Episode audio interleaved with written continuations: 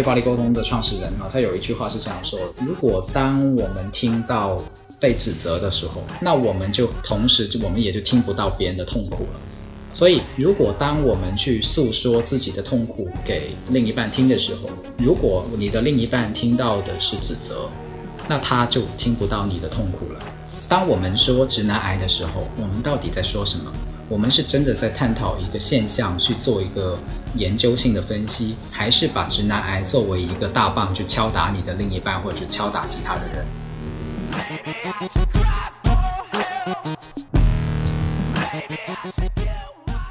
就工作上的事情，你都愿意花时间，你愿意考证，但是在至亲那里，从来就没有人学过。哎，有没有人开能开一门课，叫做说如何跟老婆一起管理家庭账目，如何沟通婆媳矛盾？这是一门课，你知道吗？但是现在我都只能把它打包成一个两天的亲密关系的工作坊，这里面是有一个奇怪的价值断裂在里面的，你就能理解这个领域其实它有多萎缩以及多不被重视。但其实它是有很大的可能性在里面，以及我们在价值层面对它从一开始就忽略了。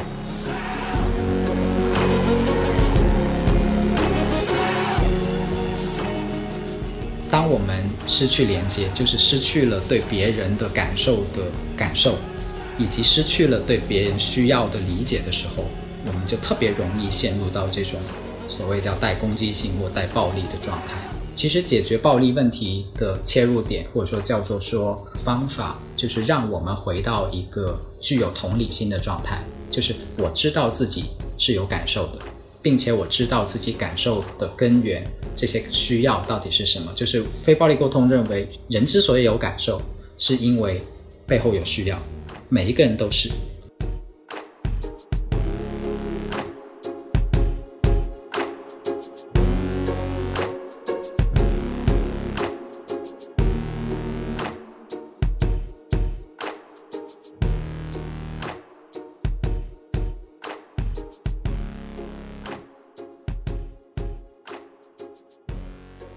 大家好，欢迎收听不合时宜，我是主播若涵。之前在我和庆还有孟尝录制完《爱的艺术和亲密关系的公共性》这一期节目之后，其实我们收到了很多来自听众的反馈和共鸣，然后也有很多听众在我们听众群，包括微博下面留言说，希望我们可以聊一聊更多的关于亲密关系的内容。我相信今天听这期节目的很多听众，可能也是因为我们的那一期节目才入坑的。那么。今天的这期节目呢，其实算是这个主题的一个延续。然后今天我自己也非常开心，邀请到了一位嘉宾，同时也是我很多年的好朋友梁毅。我给大家先简单的介绍一下，他是一位非暴力沟通的教育的工作者，同时也是一位亲密关系的教育工作者。然后之前梁毅呢有超过一千小时的个案研究和实地的培训，所以他是一位非常资深的，就是这个领域的专家吧，在我看来。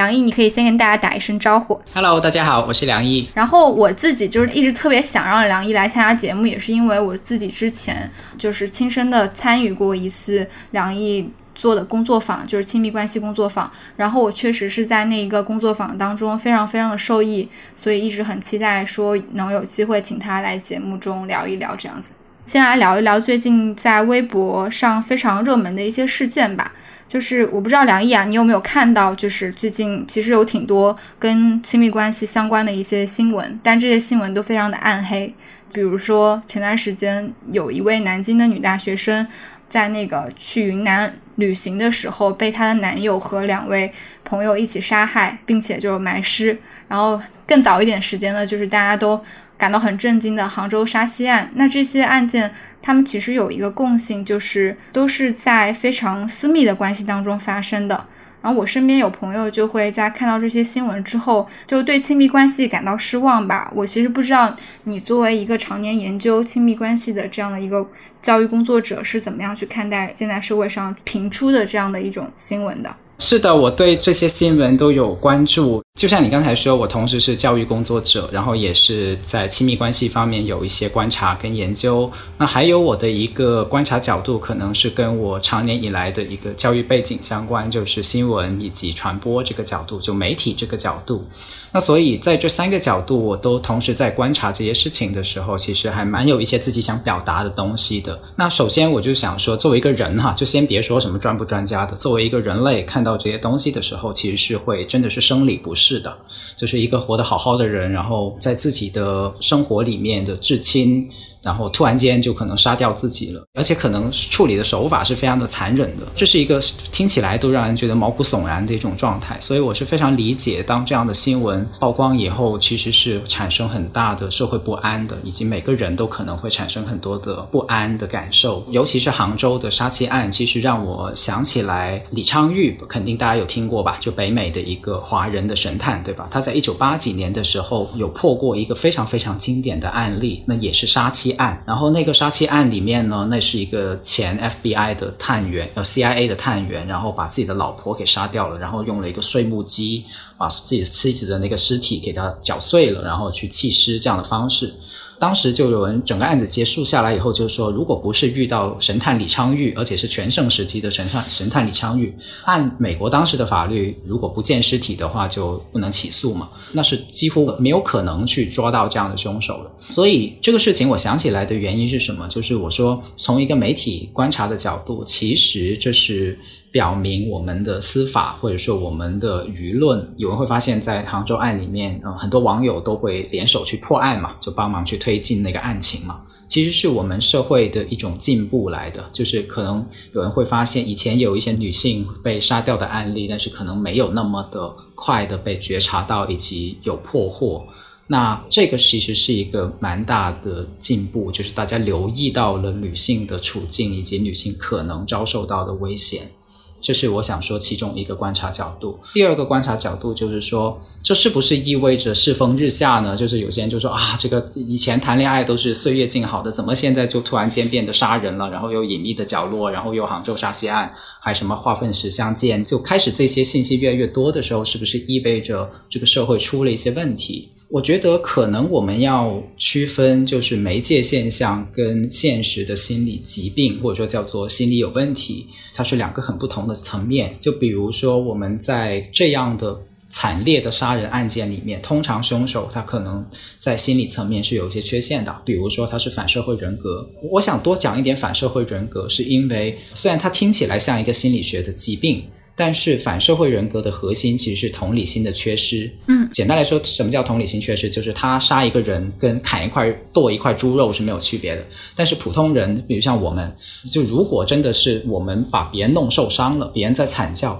我们是会有很大反应的，我们也会觉得很惊恐，然后很紧张、很痛苦这样子。这是我们人类一个基本的能力，就是我们不会无视同类的痛苦。但是在反社会人格里面，因为他的大脑可能受了一些损伤，或者是他先天的有某种大脑的缺陷，这个医学上现在还没有定论哈。这种心理上的缺陷导致于他没有办法去感知到别人在受苦。就如果你们有看那个杭州杀妻案那个报道，你会发现那个凶手他其实蛮冷静的。他就像一个什么事情都没有发生过的人一样，然后大家就会觉得哇，这个人好变态啊，怎么怎样？但是我们要去理解的就是他到底是哪里出了问题。因为如果我们没有办法知道这个人到底出了什么问题的话，大家就会陷入一种恐慌，就说啊，是不是所有男人都是这样的？是不是所有人都是这样的？嗯，这还是调查报道缺失的一个延伸出来的问题，就是当我们不知道这个人其实背后经历了什么，以及他的一些种种的自身的情况的时候，我们就会在这个很快速的媒体时代，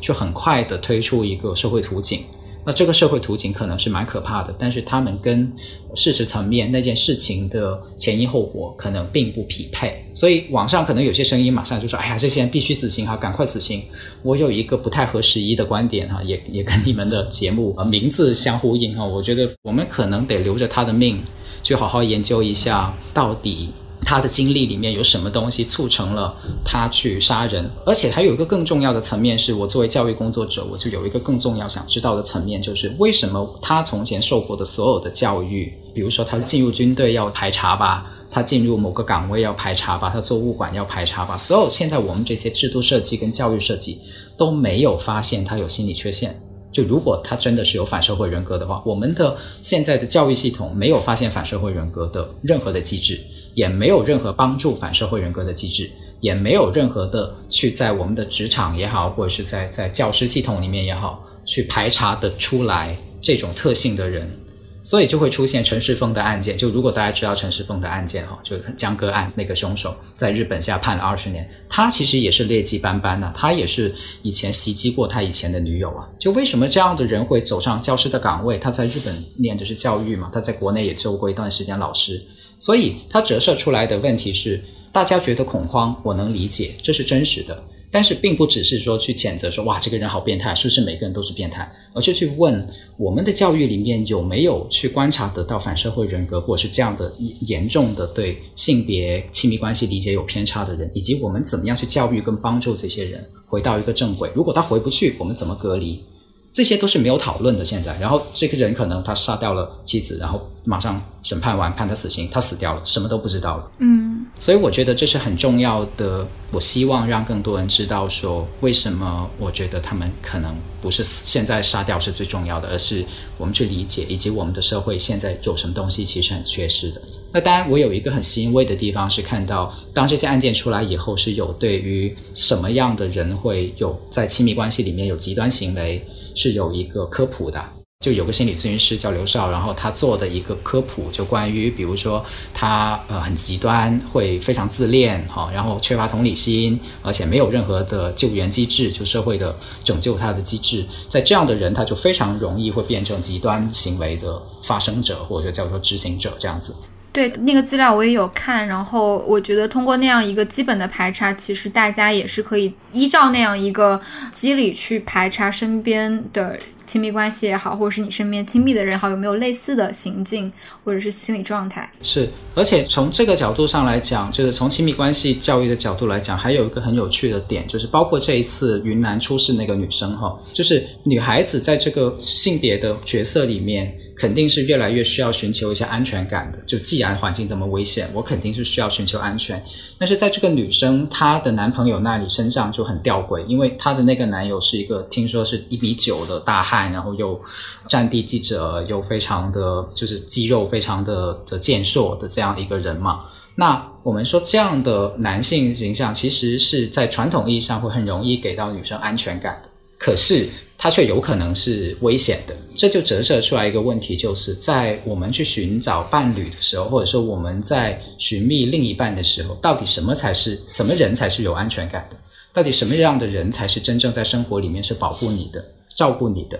体谅你的、支持你的，而不是相反是危险的？这个其实是需要学习的。嗯，当然我并不是说她因为这样子所以找了个男朋友，不是，而是从大众的理解里面，这部分是需要探索的。我没有办法出镜哦，但是如果出镜的话，大家会知道我只是一个一米六的小男生，这个看起来弱弱的。但是很多朋友可能对我的形容是我是很有安全感的。那为什么会跟我的外表会有这样的反差？那其实可能是有另外的一些能力，在现在我们的社会是构成我们对于安全感的来源。因为我作为男性，在看完这些案例以后，我其实曾经也有一过一瞬间的。不服气，或者叫做说怎么讲就不爽，不爽是什么意思呢？就是你看这个男人他自己杀妻，他个体的暴虐，结果是要所有的男性一起去背锅。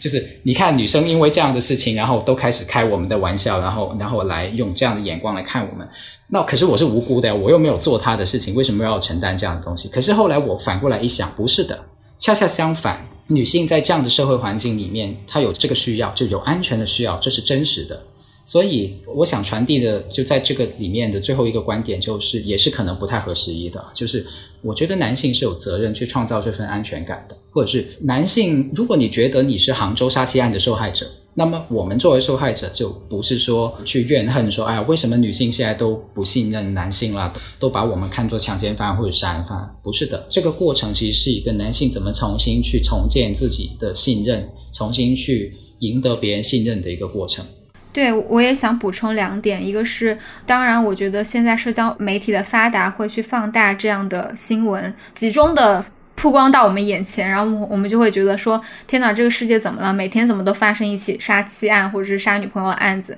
跟社交网络的便利是有一定的关系的。但与此同时，当时就是这类事件发生了之后，有一个现象就是，比如说杀妻案那个下面就会有很多人说。啊，我当时的妈妈也是这样平白无故消失，后来还不知道她去了哪，或者是说我家里有亲戚也是这样，所以大家很震惊的一点是，原来这样的事情也可以 me too，就是就很神奇。其次是当时不是有一个调查数据显示，就是说女性的被杀害的概率百分之。我有点忘记那个比例，但是一个很高的比例都是来自于身边的熟人、熟人男性，所以就是这类的数据，当它呈现在女性面前的时候，可能就会天然造成一个不安全的感觉和氛围。那另一方面，我觉得是跟。嗯，很多人的个人体验有关的，就是大家去叠加这样的情绪，可能很多人在亲密关系的体验当中并不是那么的好，可能他遇到的不是一个嗯真的没有同理心的男友或女友，但他遇到的可能是一个不那么会沟通的人，或者是遇到是一个会冷暴力的人，那就是这样不是很好的体验，让大家对自己经历的亲密关系感到失望，同时又看到新闻，就加剧了这样的感觉吧。对我特别同意，就是。当一个案子火起来的时候，它不仅代表那个事情本身，它也代表一些集体心理的确认，或者说集体心理的 voice out 这样子。大概是二零一三年吧，然后我就开始感觉到，在那个节点上的香港的社会氛围以及文化氛围就开始已经有不对劲了。我说那个不对劲的意思是，好像我怎么样去尝试用新闻的方式去讲道理，可是总有人。听不进去，或者是说我没有办法用新闻去安抚大家，反而是新闻好像越来越让不同立场的人变得更加的对立，真相在这个时候失效了。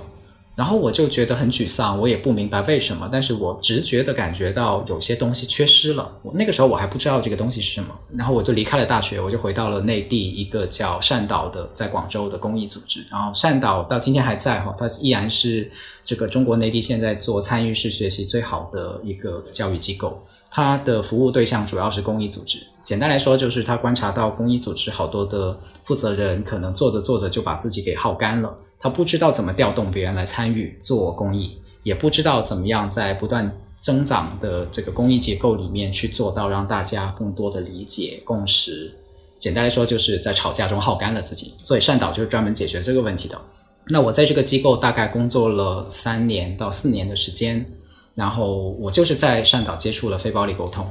那那个时候，非暴力沟通只是作为我们机构的一个培训手法，以及我们日常工作的一个基本的生活沟通方式吧。呃，我二零一六年的时候结束跟我我太太的异地。对，这里面还有一个很重要的线索，就是我跟我太太一直是异地的。对，这点非常的神奇。我我要跟各位听众科普一下，就是梁毅跟他太太是在大学的时候认识，异地了快六七年。对，七年，而且是异国。对，隔着十二个小时的时差，因为我在中国，他在加拿大，这样子。呃，现在说起来好像是一个很自豪的东西，但坦白讲，这个滋味真的是不太好受。所以到了二零一六年的时候，我们就决定说不行了，这个要要结束这个异地，我们要团。团聚，那选择的方式就是我离开了中国内地，然后去了加拿大跟他一起生活，这样子就我搬到了多伦多这样子。那为什么说这个经历对我理解非暴力沟通跟亲密关系很重要？是因为我不知道大家有没有看过一个小说，黄碧云写的叫《失城》，香港的作家黄碧云写的《失去的失，城市的城》，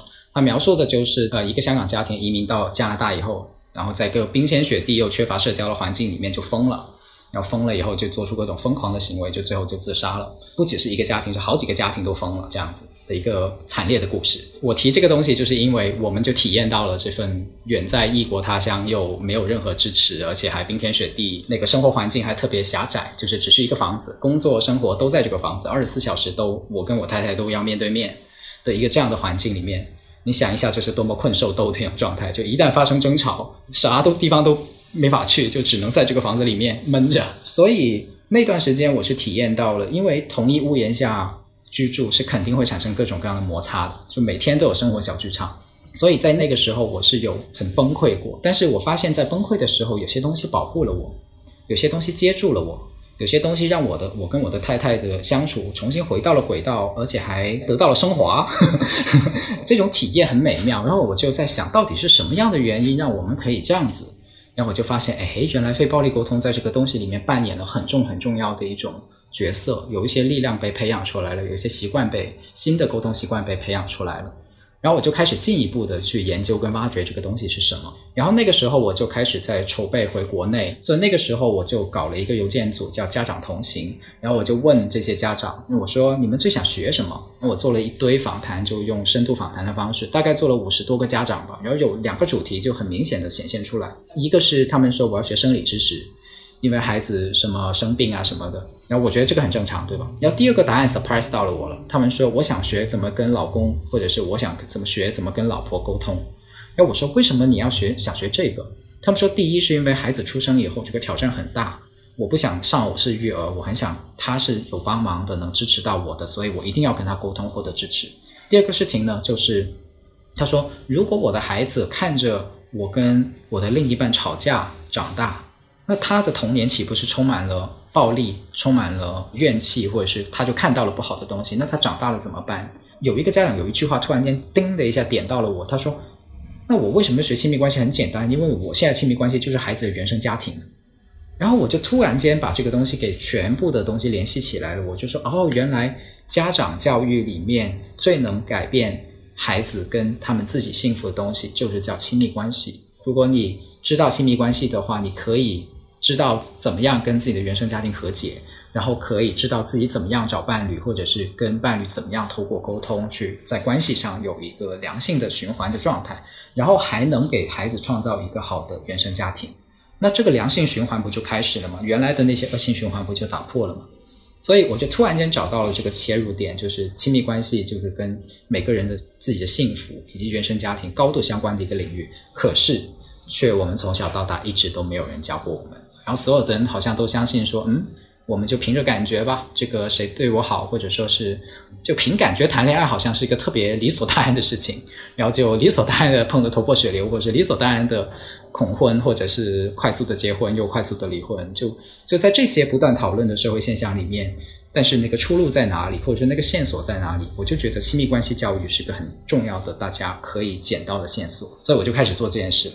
所以这件事情，其实你说跟公共没相关吗？它其实是有相关，它没不是没相关。没错，刚刚其实我们已经聊到了亲密关系的一些面相啊。我们在上一期节目当中，其实有一位主播。他其实有讲到一个非常典型的问题，就是很害怕进入了一段关系之后会丧失自己的主体性，同时呢，他也很害怕就是在关系中展示自己糟糕的一面。这其实也是我们很多听众的一个困惑，就是可能很多人就是在面对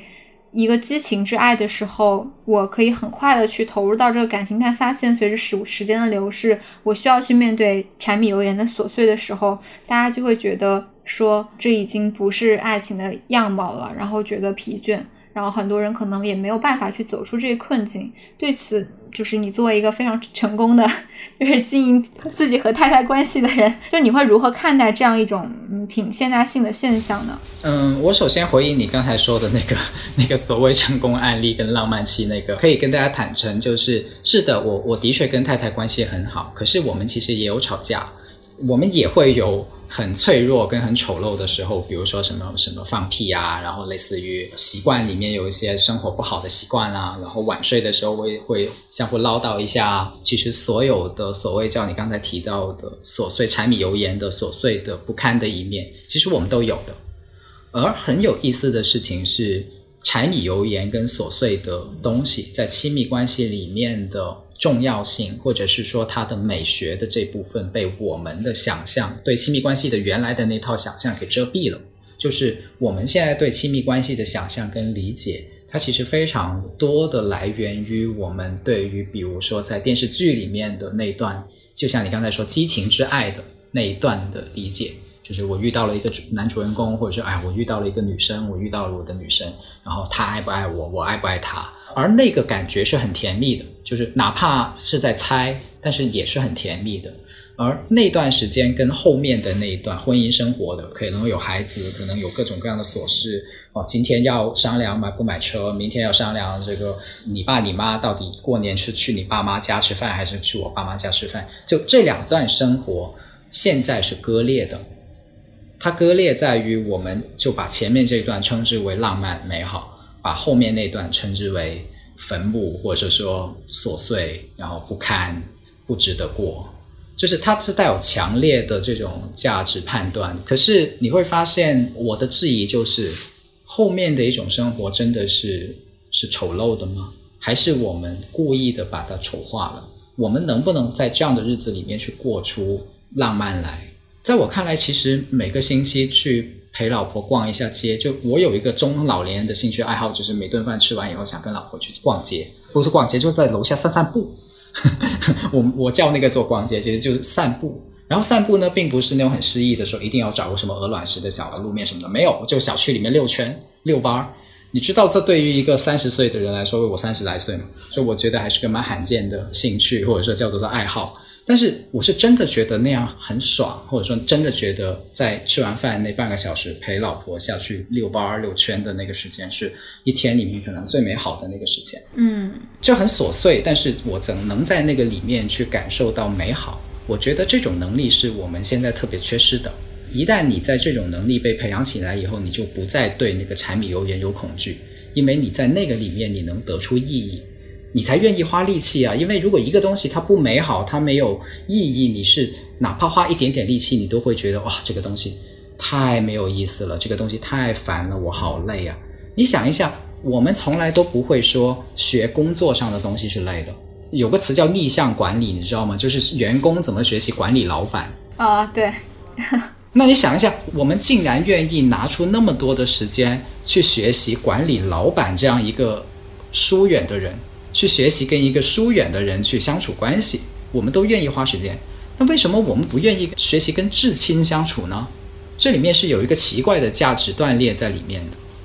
就工作上的事情，你都愿意花时间，你愿意考证，你愿意学语文、数学、英语，或者是现在从 P P 学 P P T 到学记账什么什么的，你都愿意学。但是在至亲那里，从来就没有人学过。哎，有没有人开能开一门课，叫做说如何跟老婆一起管理家庭账目？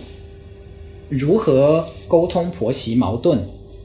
这是一门课，你知道吗？但是现在我都只能把它打包成一个两天的亲密关系的工作坊，你就能理解这个领域其实它有多萎缩以及多不被重视。但其实它是有很大的可能性在里面，以及我们在价值层面对它从一开始就忽略了。那第二个我想提的层面是，我们可能都习惯了单打，不习惯双打。就是说，你刚才提到的那位主播，他提到嘛，就是在亲密关系里面害怕丧失自己的主体性嘛。我自己也有这样的体验，就是在一个很开始的阶段，我会很抗拒，就是很抗拒突然间一个事情变成都要两个人来做。那这件事情发生久了，因为我自己也是教亲密关系的嘛，我观察久了以后，我就发现，不仅是我身上发生，几乎所有的情侣、夫妻身上都发生的时候，我就发现这其实是一个阶段转换的问题。就拿打乒乓球为例，你习惯了打单打。可是你突然间要打双打，你很不习惯，因为你原来的一些需要一开始变双打的时候就被忽略了。可是一个双打的状态下，就一定要牺牲一些东西吗？不是的，只是一个新的生态要形成。你在双打的时候，你依然能获得自由。比如说今天晚上我依然在录节目，可是其实刚才我太太在半个小时前是说她的脸好像在过敏，然后叫我很着急，然后帮她看一下。这些事情是不断发生的。呃，我有一次去出差拆工作坊，他突然间有一天打电话给我说，那个猫肾结石了，可能要做手术，他很紧张，就是整个人都要崩溃了这样子。这些事情如果我们放在一个创业者的角度来说，它就会是一个负担，就是啊，我根本都不能集中精神去处理自己的这些工作上的事情。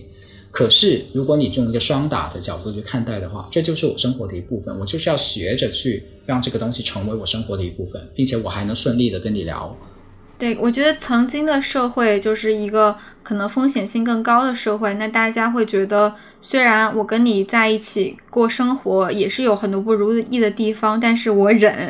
然后到了我们这一代人，我觉得大家其实是越来越。不想忍耐，因为可能比如说在北京、上海这样其实还挺原子化的地方，对吧？就是大家不管是女性也好，男性也好，我能拿一份体面的工资，我租一个地方，那我其实也挺开心的。然后周六日跟朋友出去玩一玩，然后就越来越多人觉得我好像不缺这样一个伴侣，就可能这个伴侣如果他还直男。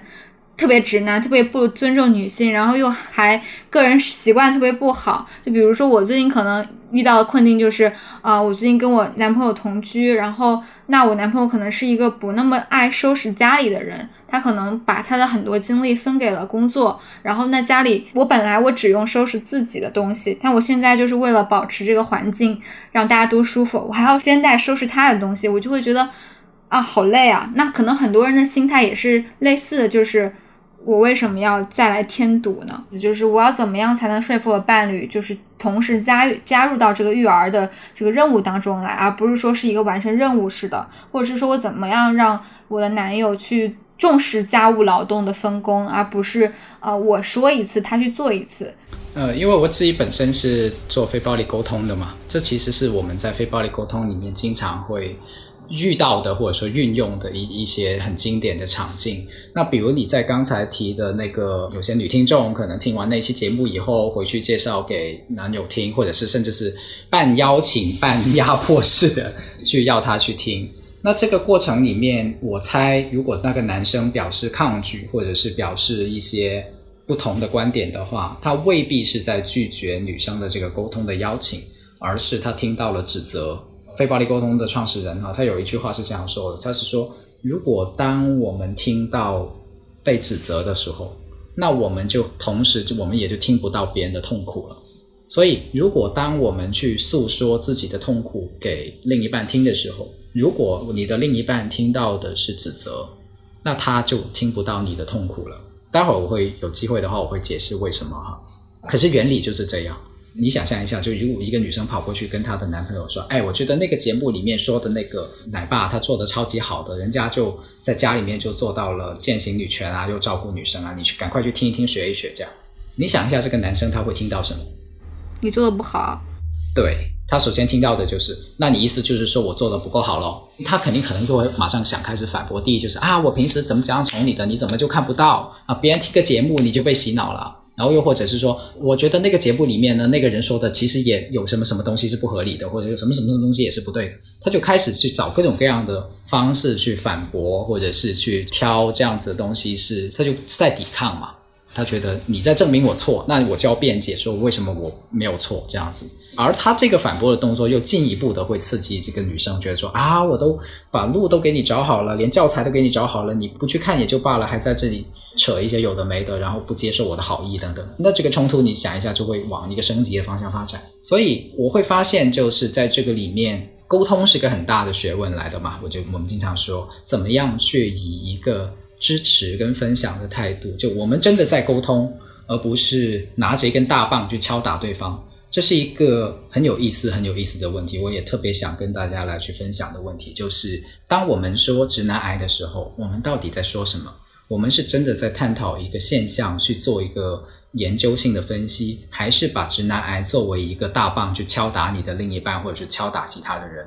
而如果是后者的话，那么那个被敲打的人，他大概率不会非常服气的说。哦，你说的对，我就是个死直男癌，所以我将会做出以下怎么怎么样的改变。你想一下，是很难有这种类型的回应的吧？嗯。那如果我们已经预见到了，我们拿着一根大棒去敲打别人，然后别人也不会做出一个积极的回应或是良性回应的话，那我们为什么还要这样做？这不是纯粹的发泄吗？所以这又是个很不合时宜的观点哈。我知道这句话说出来可能会得罪一些人，可是我真的觉得这是一个沟通的悲剧。那这个沟通的悲剧背后，就是我们有没有办法换一个方式，去让你的另一半成为合作者，而不是跟你杠的人。那在这个情境当中，你觉得最合理的邀请方式是什么呢？嗯，你就可以说，哎，我看到了一个节目，蛮有趣的，你愿意跟我一起看吗？对方说，我现在很忙。所以你是想传达给我听，你当下现在有一个很需要集中注意力的事情，是吗？然后对方微信就不回了。啊，我们可以继续下去啊，因为这我觉得这是个很好的模拟对话，我们非暴力沟通里面经常会做的。那我会做的事情就是，他不回了，然后我就会告诉自己说，嗯，是的，他现在有一个非常重要需要暂时需要去处理的事情。微信不是一个打电话，微信是一个他有时间才能回的通讯工具，所以我我的意图是分享给他一个东西，以及有机会跟他进一步讨论，所以我要等一个他有时间的时间再跟他说这个事儿。嗯。但是如果他比如说在下一次见面或者是回到家的时候，他也并没有主动的问起这个事情，而是说我今天特别累了，我需要休息。我此刻可能有一个特别想要分享和沟通的冲动，并且我觉得可能到了第二天或第三天，这个事情会被遗忘，会被冲淡，然后再提起的时候就会已经不是那个心态或心情了。但此刻对方又觉得说自己特别需要休息，不想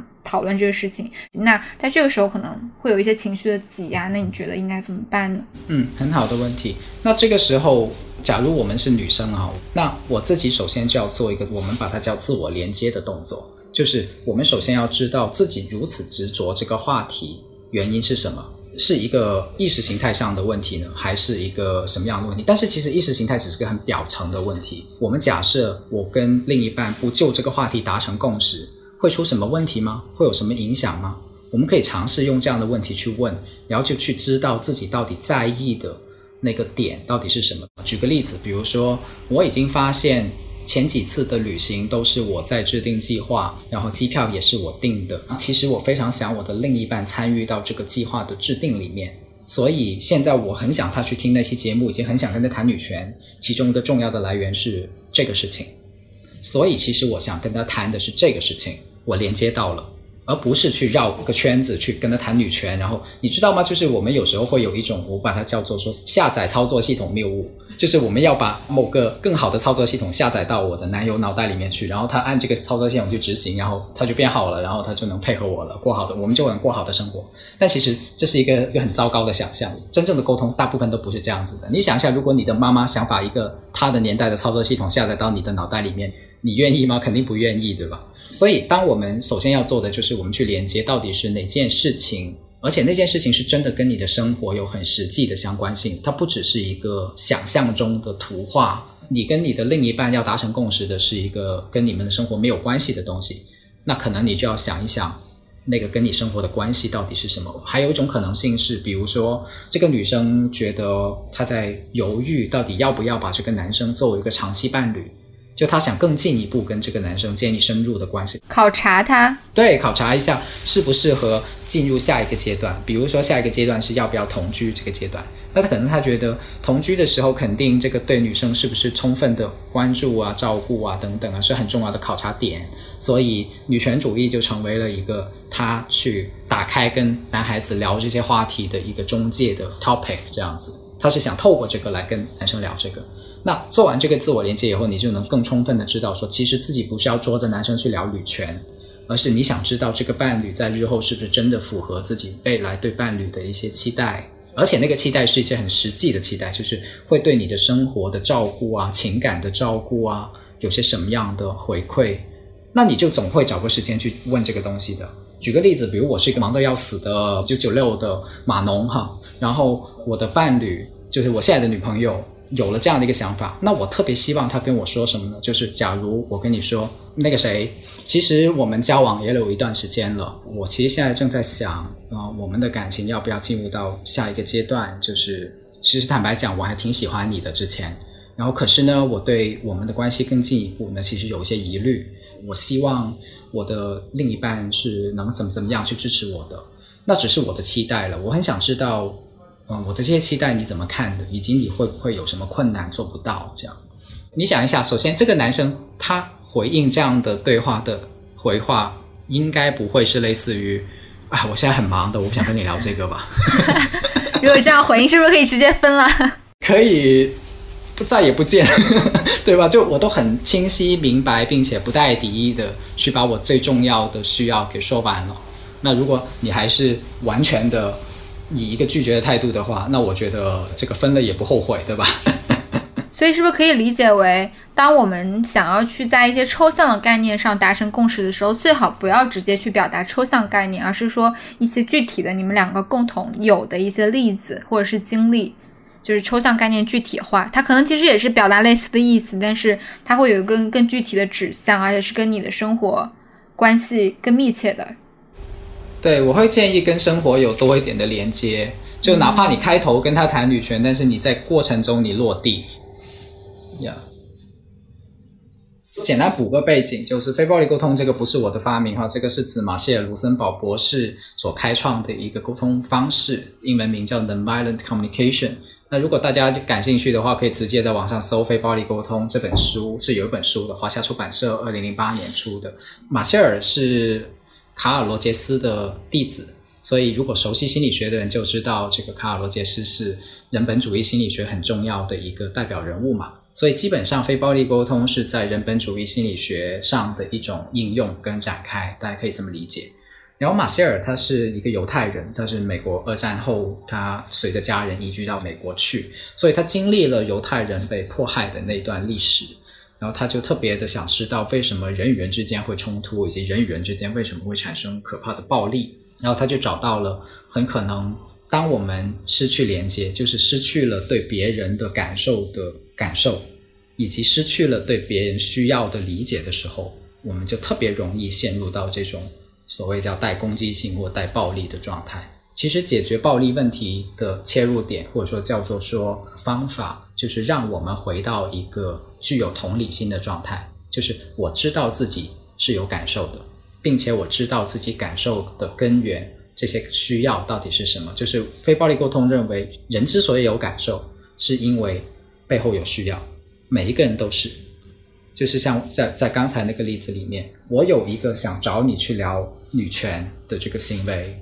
是因为我背后有一些需要。我们先得把那些需要给还原出来。那你拒绝跟我聊女权，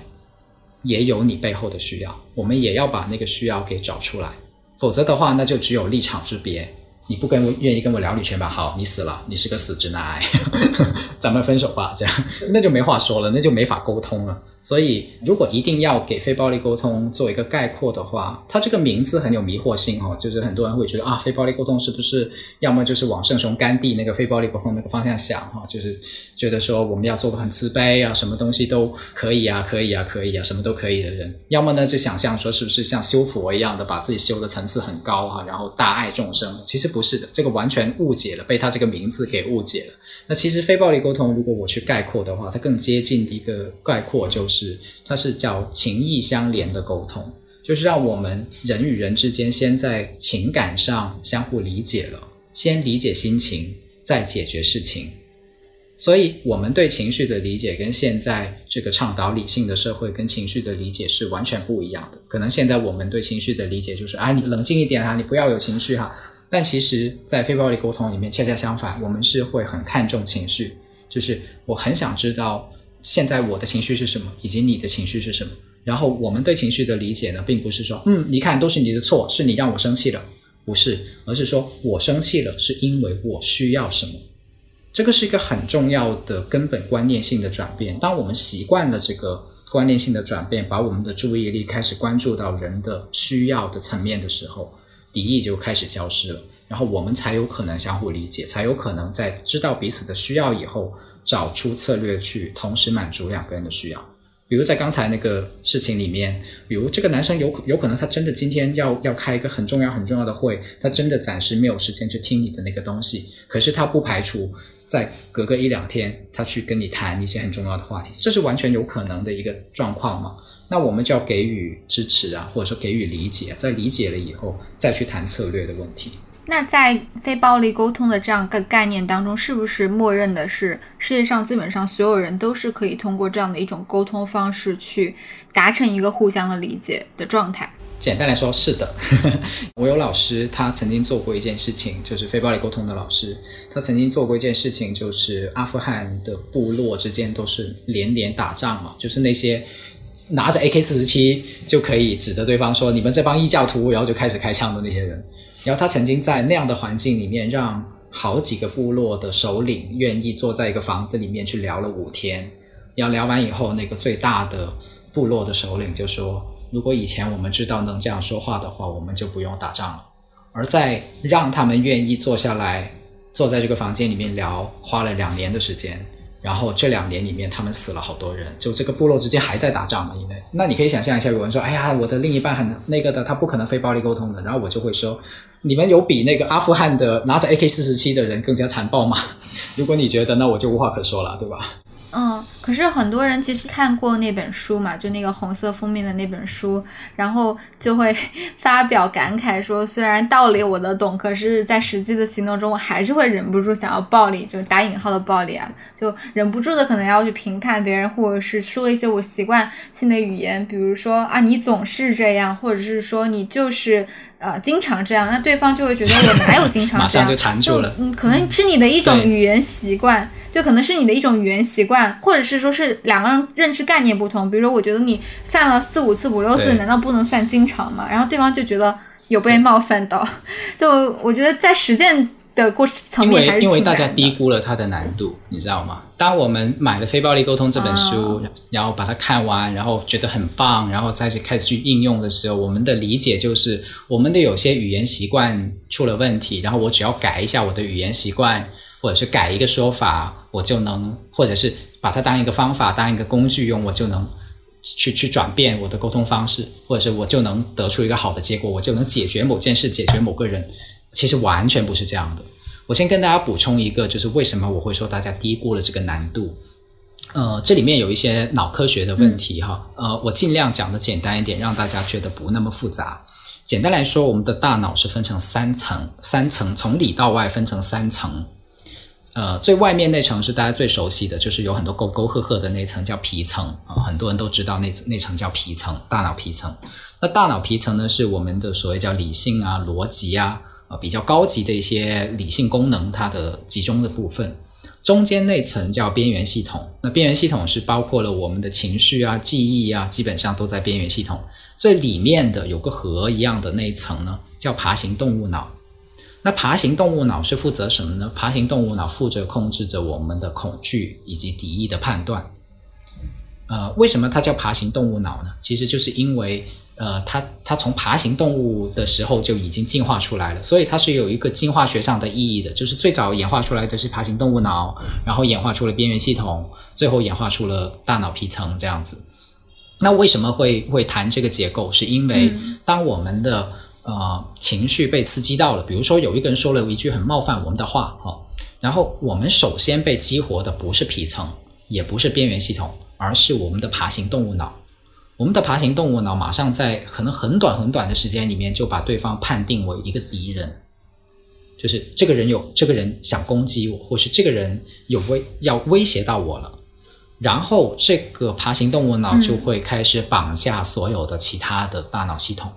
就这是一个已经被脑科学证明了的过程，就是它会绑架掉皮层跟绑架掉情感呃边缘系统，所以在我们的皮层或者是边缘系统被这个爬行动物脑给绑架了的时候，我们所有的这些智慧都不会贡献给出谋划策解决问题，而是全部贡献给怎么样去反驳对方，怎么样去说他是坏人，怎么样去保护自己，去去反驳。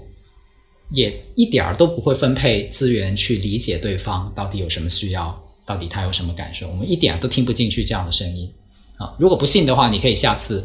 呃回忆一下，或者是你你平时被人家激怒的时候，或者是有一个人说了一件跟你的观点很不一样的一件事情的时候，你的那个身体反应啊，大概那个时候就是一个瞬间被爬行动物脑绑架的反应。而这个反应之所以我要把它讲出来，是因为。它甚至不是你的主观意识可以直接去控制的，就你都不知道自己被绑架，你就进入那种状态了。所以它很难，就不是简单的透过说，哎，那以后我就不再说总是了，啊，以后我就不再说次次了。可是你到了那个状态，你就还是会那样说，是因为你的爬行动物脑根本就没有理性可言的，它就是把你抓住了这样子。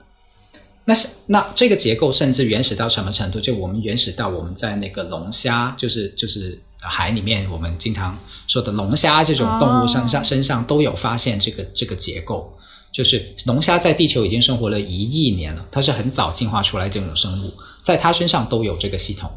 所以啊，我们不能低估我们和平沟通的难度，是因为我们身上就有这样的一个支持暴力沟通的系统，而原来这个系统其实是个好系统来的，因为它我们的祖先生活的是一个充满危险的自然环境嘛。所以，我们的祖先必须在极短的时间内去判断出来谁是敌人，谁是威胁。所以，这个系统最早是保护我们的。嗯，我们必须有这个系统才能活得下来，否则的话，你在大自然里面，你看到狮子、老虎就过去沟通一下，对吧？然后你就被吃掉了啊。可是，可是现代现代社会不一样，我们生活的是现代社会，我们现代社会里面强强调的其实是对话、沟通、合作，所以我们得找到一个办法来超越这个绑架我们的爬行动物脑，才有可能去听见别人的声音，听见别人的感受，听见别人的需要，哪怕在我们已经气坏了的时候。所以，就就我的理解里面，非暴力沟通就是一个有办法去绕开这套系统，或者说是有办法去，哪怕让我们被刺激到了，进入了那个敌对的状态，但是也有办法去平复下来，以及回到去倾听自己内心的感受跟需要，以及对方的感受跟需要的这么一个，呃，你可以把它叫做一套方法，但是在我的生活里面，它已经是一种生活方式了。你花了多长的时间践行这一套？就将它是一种方法变成你的生活方式，花了多长时间？我现在回想的话，可能有六七年的时间吧。然后，如果实际上实际上用到极致的时间段，可能也就三四年这样子。对，就就前面那半段，因为我说，因为在善导的时候是没有意识到。这个东西对生活的巨大作用，所以只是泡在同事们的非暴力沟通的滋养里面。但是后面有一段时间是主动的练习，就是我们把它叫做锻炼长颈鹿的肌肉，就是就是。呃，非暴力沟通里面有一种象征性的动物，就长颈鹿，它代表的是我们很注意的把自己的注意力分配给感受跟需要，不管是自己的感受跟需要，还是别人的感受跟需要。那我们把这个过程叫做锻炼自己的长颈鹿的肌肉。然后我发现我每天可能大概锻炼个两百到三百次吧，现在每天的频率大概是这样。因为我真的因为我要做这个培训，所以我有时候会专门去统计自己一天的觉察。就写觉察日记这样子，然后我就大概记录了我日常的强度，大概就是两百到三百次。然后我就发现，如果按这个这个频率来算的话，我三百六十五天，我现在天天都在用。然后我这段历程里面，我锻炼这条肌肉大概超过五十万次了。对，所以是大概这样的一个强度。嗯，你你刚刚在说那个我们。有天天生的敌意的时候，我就会马上想到现在社交网络上的舆论场，对，就比如说微博上，大家真的很容易就互相的产生敌意和吵起来。自己做一个弱小可怜的长颈鹿，其实也很难去跟大家沟通，然后还每天就是上微博就被气死的，大家自我调侃是这样一种感觉。你会怎么样去面对这样子的一种？社交网络环境就是在大家看来越来越糟糕、越来越充满敌意的一个讨论环境。一开始肯定是很难受的，就像你说的，当你是带着善意的时候，然后你会看到好多好多的恶意，然后你如果不保护自己的话，就被咬死了。因为我也写公众号嘛，我写文章的时候，这个留言后台就会冲出来一些蛮激烈的评论这样子。然后我们在非暴力沟通里面有一个练习，就是叫戴长颈鹿耳朵的练习。那这个练习的简单来说，就是我们会只听到感受跟需要，就不管对方说的话有多难听，我们都只听到他的感受跟需要。那那个时候你会发现世界清净了，没有那么多的敌意。但你会知道那个话还是有伤害性的，因为他哪怕伤害不了我，但是他能伤害其他人。但是我起码能做到的是，我自己带了长颈鹿的耳朵。然后我听到的所有的都是对方的感受跟需要，虽然哪怕对方未必想跟我连接，但是至少我不会再被这些话伤害。这只是其中一方面，就是回应你刚才说的，那长颈鹿在这个环境里面怎么活下来？它本身就具备这个进化这种暴力的的功能，或者是叫做说潜力。但这样你会不会太圣人了？就是打引号的圣人，然后可能。我会觉得说，面对这样子很无理取闹的网友，那我可能能做到的最好的教养是，我就不搭理他，或者是我就不回应他，那是不是也是 OK 了呢？也是 OK 的，也是 OK 的，因为我们经常说，在非暴力沟通里面，我们并不是马上要做到满足所有人。我们只是做出一种选择，就是，哎，我也有需要的，好吗？就是我不是无限度的去服务他的，我也有我的需要啊。那如果我发现那个人我连接了以后，发现他的需要就是来获得自己的自我满足，那我现在又不是特别有空，那我就可以选择不回他，我完全心问心无愧的可以不回他。那如果我担心的是别人怎么看我，哎，可能这个是我的一个需要。就是说，哎呀，你看梁毅做非暴力沟通的啊，有个人在在嘲笑他，结果他不回别人啊。如果我担心的是这个，那么我可以去捕捉到这个念头，然后去觉察一下，是真的吗？我不回别人，我这个就不会有人认同我吗？就不会有人欣赏我的生活吗？或者是我的认同我的能力吗？然后我马上发现不会啊，所以我就不会逼着自己去做这样一些其实是蛮可悲的动作，去绞进这样的一些泥浆摔跤里面去。你刚刚有说还有另外一个方面是吗？哦，还有另外一个方面，就是马歇尔会非常强调说，让越来越多的人知道非暴力沟通，然后让他们知道，哦，原来还有一种生活方式，就是不是听到别人的恶意，或者不是听到批判，不是随便去评判别人，而是每一次都听到感受跟需要。然后当这样的人结成社群以后，当一个人出来诉苦的时候，其实他是能被理解的，然后他的诉苦很快就结束了。你会发现，因为他已经被听见了，他就不需要用更激烈的方式去攻击人，或者是去搞破坏这样子。所以，当有更多的人去知道彼此，就有更多的长颈鹿这种以感受跟需要为注意基本方向的人去找到彼此的时候，我们就会有一些支持的网络出现，就会有社会力量的出现。可能过个几百年，当大家都是主流的时候，可能柴狗的圈子反而就会很奇怪，大家就会说：“哎，为什么你要用这么悲剧的方式啊？”然后就有很多很多人去支持他。所以这是一个慢慢的转变的过程，还很初步，的确就是。你一上网，你就会发现啊，这个世界太可怕了，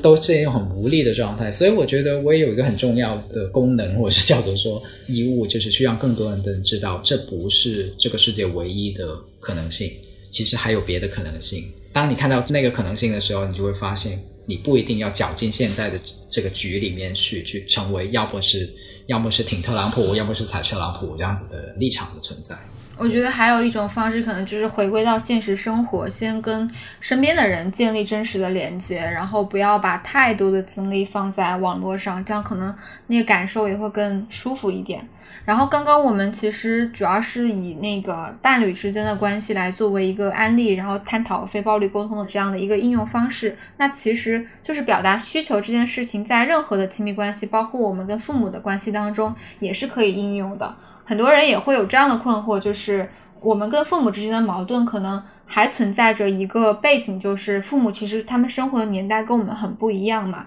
所以，如果说现在让我妈突然去理解一个女性，她可以有选择结婚和不结婚的自由，我妈可能就直接。疯了，就是打引号的疯了，就觉得说啊，你怎么能这么叛逆和不合时宜呢？那你在这个社会肯定会吃亏的呀。那我其实仔细的去想一下，他的需求可能是因为在那个年代，他们是一个非常。讲究集体主义精神的年代，如果你是一个很特立独行的人，你可能确实真的会吃亏，或者是说，当时在那样一个社会氛围下，你真的是需要结一个对子，你才能够去保证你生活环境的一个相对稳定性。因为当时大家可能收入都不是很高，那你要有一个家庭有后代，你需要两个人共同的去承担这个育儿责任，不管是经济上还是精力上。那今天的时代可能不太一样了。那我们在跟父母沟通的时候，会不会又有一些新的？需要考虑的因素。嗯，你提到了亲子沟通，我们跟父母那一代的确如你所说有这条鸿沟的存在。可是如果你谈到亲子沟通的时候，或又或者是逼婚这个话题的时候，我看到的情况还不仅仅是信息差跟刚才你所说的社会环境不一样这个东西横贯在中间。这个困难可能还不是最大的困难，最大的困难是孩子这一代。在成长的过程中，在跟父母沟通的时候，没有感觉自己能站在跟父母平等的一个高度上去沟通，就好像自己总是在被父母以一个长者的姿态，就家长就这个意思嘛，就是我压着你，我要你做到一些事情，你不可以不做，你一定要听我的，或者是有带有非常强烈的这种控制的被控制的感觉在里面的一种对话，这个其实是。我们这代人，或者是八零后、九零后的原生家庭里面很重要的一个主题，就是关于自由、独立、有没有自主权的这样的一个话题，其实是会重复出现的。因为像你刚才说的那些话，我的感受是，这已经蛮接近一个开放性沟通的感觉了。什么叫开放性沟通？开放性沟通就是我能跟你沟通，我也能不跟你沟通。这就叫开放性沟通。我们对话只是为了分享彼此的感受，然后以及去 share 一些呃美好的东西，给生活加分的，而不是来你说服我，我说服你，或者是你一定要我做某个东西，那个叫封闭沟通，那个其实不叫沟通，那个不是请求，那个是命令，对吧？所以，怎么样把跟父母的沟通关系从不是开放性的沟通，变成一个相对开放性的沟通。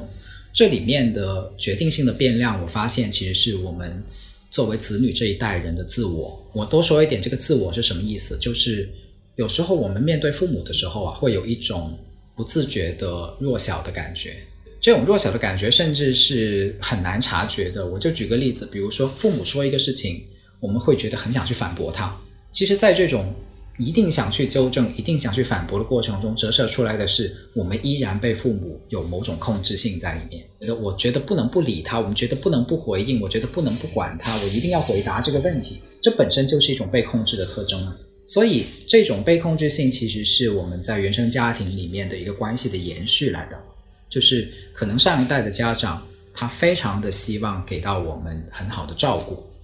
而在这个照顾的过程中，就变成了对生活的很多很多的干预。他理解成帮助跟贡献，可是，在我们这代人看来，可能是一些束缚跟没有自由。问题是在于，在我们很小很小的时候，的确是应该这样的，因为我们那个时候连可能连站起来的能力都没有的时候，那我们肯定是妈妈要把奶瓶送到我们嘴里面，对吧？那个是一个很婴儿的，他必须作为一个全职照顾者的状态去掌控我们的生活。而只有在那样的状态下，其实我们也才是安全的。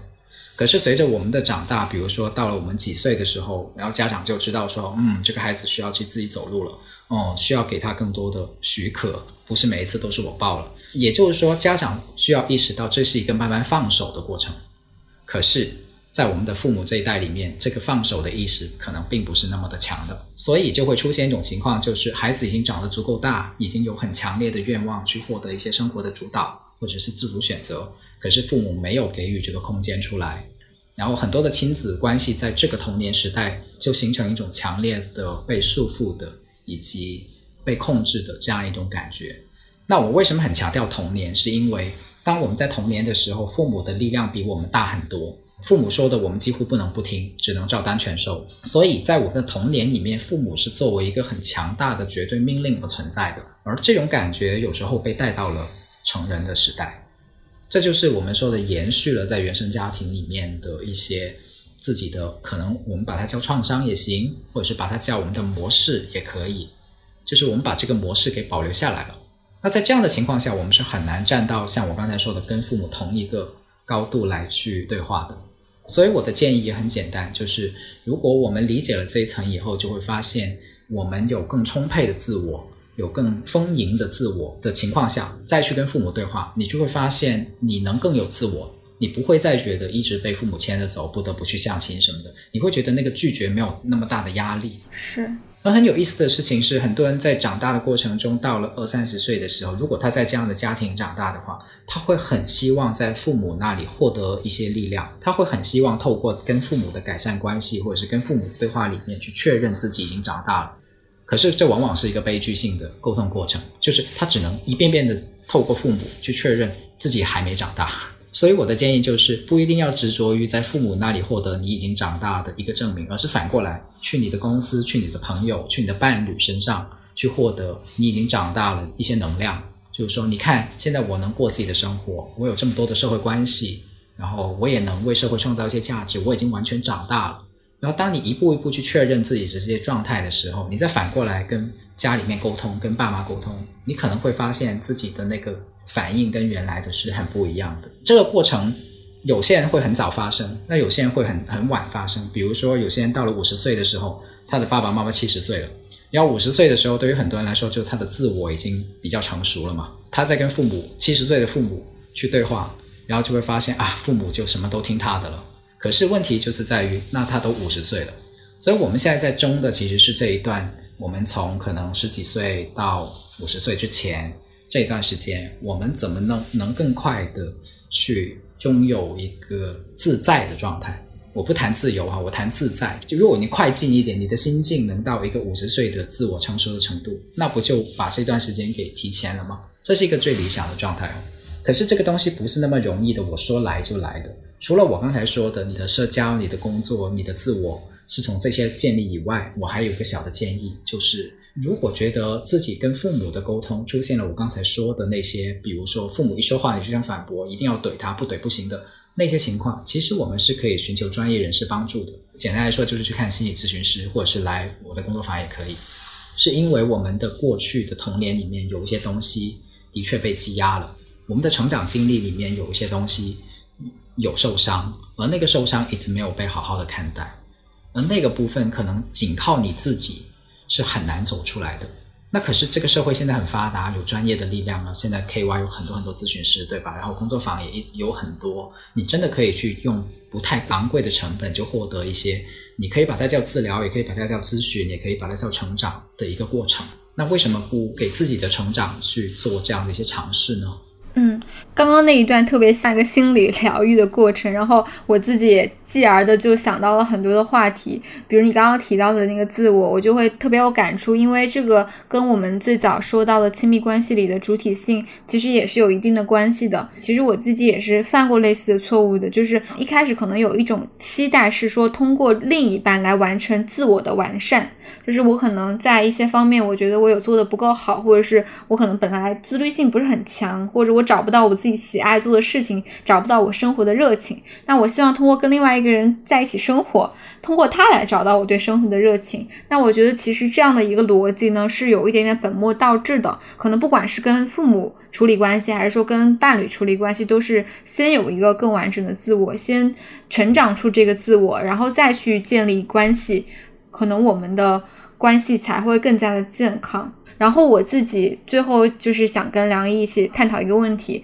因为我一直都很喜欢一句话，就是亲密关系是最微观的公共生活实践。那我们其实在这期节目的开场也是聊到了好几起社会案件，我不知道听众有没有这样的感觉，但我自己其实是有这样的感觉的，就是我们中间聊到很多个体的部分，包括非暴力沟通的方式，它其实跟我们在最开始说的那些恶性的公共事件是有某一种隐秘的关联的。比如说，我可能刚刚就会忍不住的去设想，如果那个南京的女孩，就她男友可能是因为突然的愤怒，或者是他们产生了某一些矛盾，然后她突然激情杀人，当然跟她本身的性格肯定是有很强烈的关系的，因为。可能人人都会有愤怒的时候，但是很少人会做出那么过激的行动。但我会忍不住想，如果他能够稍稍的了解一下，在情绪那么崩溃的状态，或者是那么愤怒的情况下，他知道怎么样去疏导自己情绪，或知道怎么样去跟人沟通，可能就不会做出那么可怕的事情。我是觉得，我们去处理好微观的关系，对于整个。公共空间的友好和它的和谐是很有益处的，因为你其实也做了很多公共性的事情，包括公益组织，包括新闻，然后到现在亲密关系，我不知道你是怎么看待这两者之间的联系？嗯，我很同意，这两者之间是有，它是隐秘的，但是这种隐秘的关系现在其实变得越来越明显。我就举个例子好了，其实也是善导做事情的时候的一个发现。我们发现那些没有办法去处理自己的情绪跟需要的公益组织负责人，其实他会很难把这件公益组织的事情真正做得对社会有益。其实我们做任何的事情，它都跟人有关系。就如果它跟公共有关系，其实本质上来说就是跟人有关系。那跟人发生关系的事情，就会涉及到感受跟需要。那可是，在此之前的社会体系，或者说叫做说我们在二十世纪基本的一个政治历程，其实就是在强调理性，而那个理性是容不下感受跟需要的，尤其容不下感受。所以，他假设人都是可以没有感受，然后只要把你的理性拿出来，然后我们就能商量出一个良好的社会制度，或者是一个良好的规矩安排这样子。他是这样的假设。所以我理解的。亲密关系的学习，其实是我们回归人性的一个过程。我们怎么样去理解人，其实是有感受跟需要的生物。每个人都有感受的人，他们可以怎么样对话？可以怎么样练习？对话，那你想一下，如果我能让一个夫妻不吵架，是不是意味着他有可能更大的范围内，他们跟别人沟通的时候也不吵架，或者是一个公司不吵架？然后公司不吵架，是不是可能更大范围内的社区也可以不吵架？然后社区不吵架，在更大范围一点的，是不是一个城市可以不吵架？一个国家可以不吵架？一个民族与民族之间可以不吵架？这是一种我的想象哈，但是我觉得这是存在的。并且是我看到现在很多的我们所谓的政治讨论里面，尤其是一些发生在所谓西方议会里面的讨论里面，西方议会里面，它所谓的民主制度里面，它也没有容得下人的感受啊。所以他才卡在那里啊，所以才有那么多的人去支持特朗普啊。如果我们把特朗普的支持者只是看作一群暴民的话，我觉得是不合理的，而是去想那么多的有强烈情绪跟需要的人，他们没有找到一个能聆听他们的人，而我们能成为那个聆听他们的人吗？我们自己能成为那个聆听其他邻居？其他的政治立场，或者是我们眼中所谓的男权，我们能听到男权背后他在渴望什么，并且找到一条路去对话吗？当这些还原到最初的点的时候，就像你说的最微观的，我就是说，那就看看我们能不能跟我们最爱的人去说话吧。所以我觉得这个公共性跟私密性在这里就连接起来了。嗯，很棒。今天也聊了特别久，非常感谢梁毅今天过来做客。如果大家对于今天内容感兴趣，其实也可以再继续的关注梁毅，他有一个公众号叫做有点梁毅，我们之后也会在 show notes 中去铺出这个公众号，大家可以关注。小插播一下，那个我的公众号除了有点梁毅，还有一个是企鹅恋爱，就是如果对工作方感兴趣的话，可以在这两个公众号，尤其是企鹅恋爱找到一些信息。没错，这两个公众号我之后都会在 show notes 中写出来标给大家，同时也欢迎大家关注我们的官方微博。不合时宜的 Weirdo 跟我们一起互动。我们最近也开通了听众群，你们可以在微博上找到我们听众群小助理的联系方式，然后加到他之后，他会再把你拉进群。那今天就谢谢收听，拜拜，拜拜。